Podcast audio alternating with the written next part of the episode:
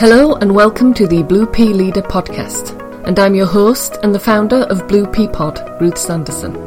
If you want to become a leader of an organisation where people feel alive and fully contribute, one that really understands who you are, lets you contribute your talents, live your purpose, and make a difference.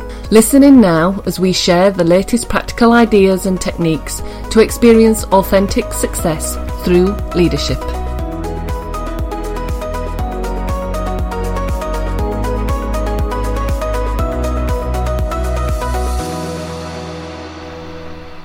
Analysis is an essential leadership skill.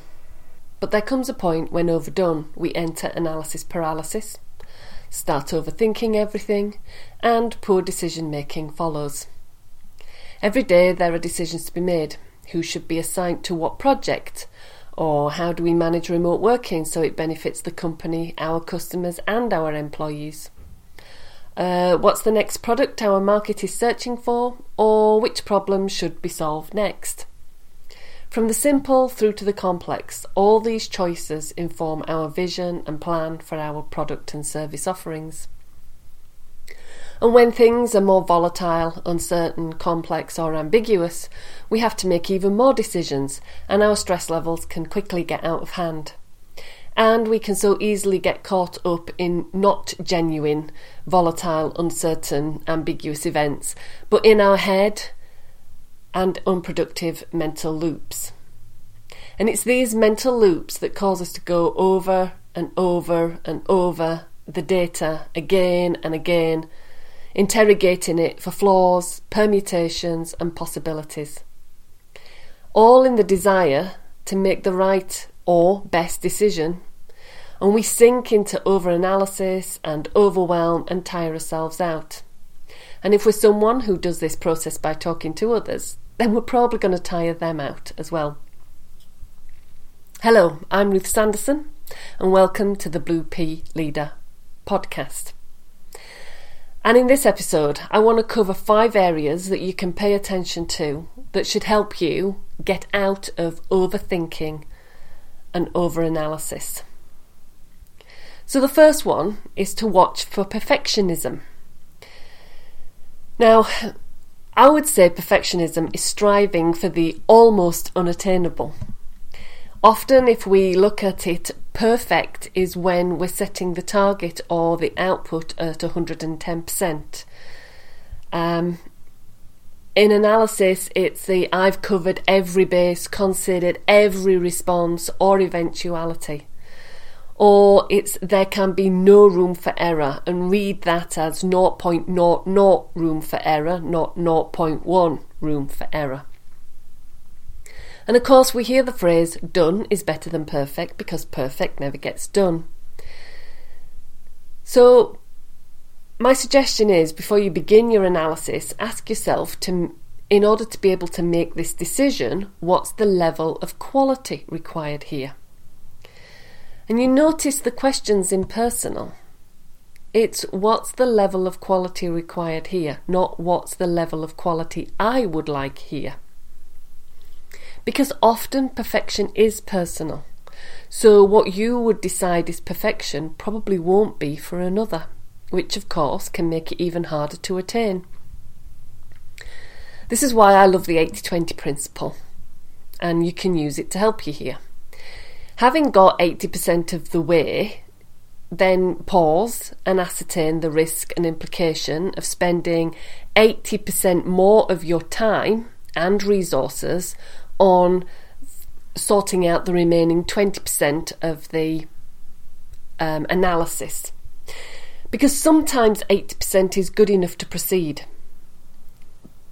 Probably more so when situations are uncertain or developing.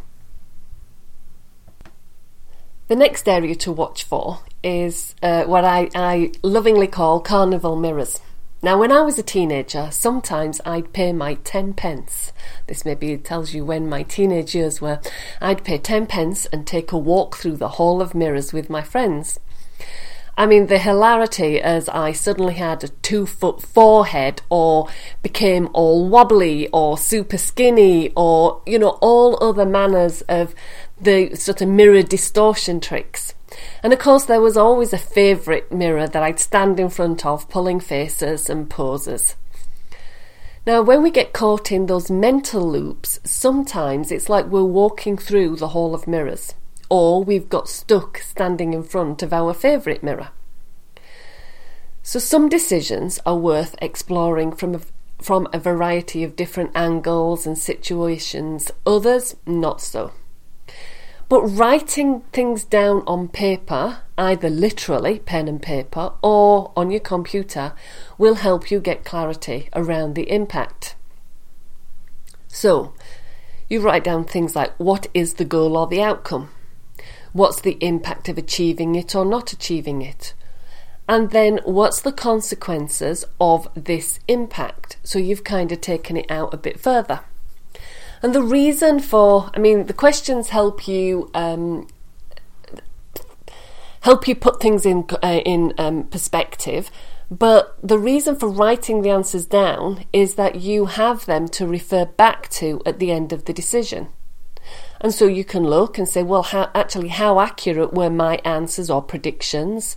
And it'll help me um, fine tune. So basically, in future, when you do this, you've got uh, you'll be more accurate in terms of what you write.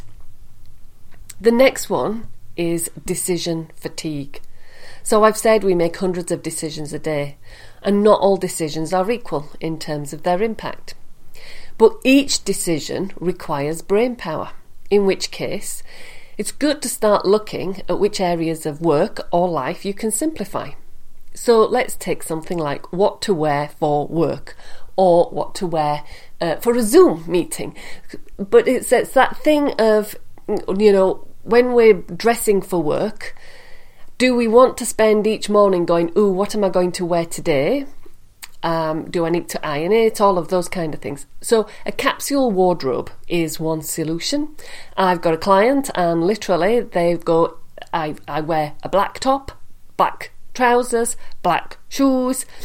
Um, and and that's it. It's a different black top, maybe it's a different pair of black trousers, but it's all black. There's no having to think about does this go with this? Do the stripes and the spots clash? Nothing. So capsule wardrobes are one solution, or on a Sunday you can just line everything up in your wardrobe in order of wearing it. It's one decision job done for the week. Now, I noticed when I used to travel a lot for work, Sunday night I'd pack my suitcase and the space was tight. There was only spare space for um, an, an extra shirt just in case I chucked my dinner down myself. And so it meant when I arrived at my destination, I didn't have endless decisions or choices as to what to wear.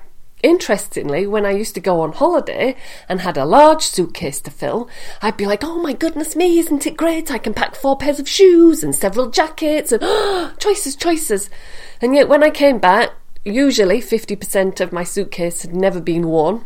Well, actually, I'd never worn any of my suitcase, but I mean the clothes in my suitcase. Uh, and I'd also spent time each day staring into the wardrobe, wondering what to wear.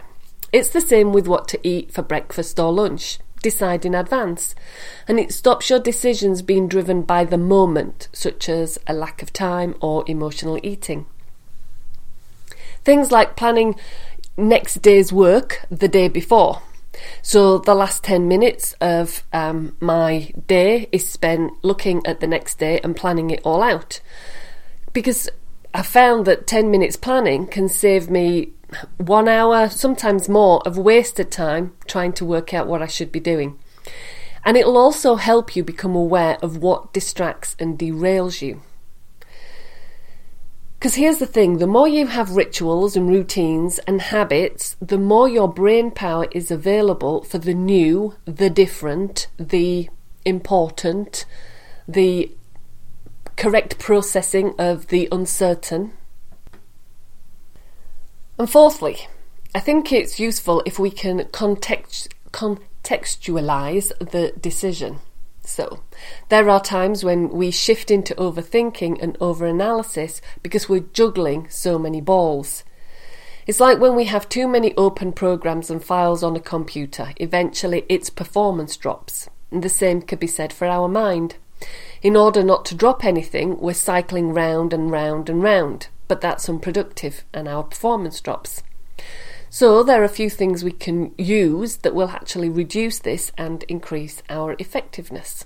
Firstly, we can ask ourselves some questions like which decision will have the biggest positive impact on my key deliverables? Or if I didn't make this decision at all, what would be the impact? Um, when is a decision required? Because sometimes what we'll do is we end up thinking about a decision that's maybe required at the end of the month, but we're thinking about it now and then a few days later and then next week and then and so that can be sometimes unproductive. Um, another question is when we're getting into that overthinking and in um, and over analysis is to ask ourselves what am I afraid of, obviously in relation to the decision that we're thinking about. Now, when overthinking becomes more of a habit, it's as if your mind has actually got trouble switching off. In which case, meditation becomes a valuable tool for rewiring your brain, allowing it to defrag and de stress. And of course, what's really great is you can do this in five minutes or less. So I meditate for five minutes in the morning and five minutes in the evening. And when my mind is really racing, I quite often just take a couple of minutes for a quick meditation because it stills my mind and then I can begin again. And of course, the more you practice it, the easier it is to do. And by more, I mean the frequency of practice, not the duration. But I've also noticed that meditation helps me draw upon my intuition easier, which leads me to my final point. We regularly analyse situations using our intuition, yet, when we get caught up in overthinking, we shut this faculty out. Now, our intuition isn't some airy fairy kind of thing. It's our brain on super processing power, sizing things up and comparing it to previous events and experiences and coming up with a decision and usually this decision enters your head as a short a short sentence, like one to four words. So it's something like yes, pink, walk away, 12 to 15%. You know, so it's that kind of real bullet point sort of stuff. It's not, oh, well, what you might like to do is. And it's by acting on our intuition that we improve our intuition. Also, if you're asking yourself, well, hang on a minute, where's the data to support the intuitive answer?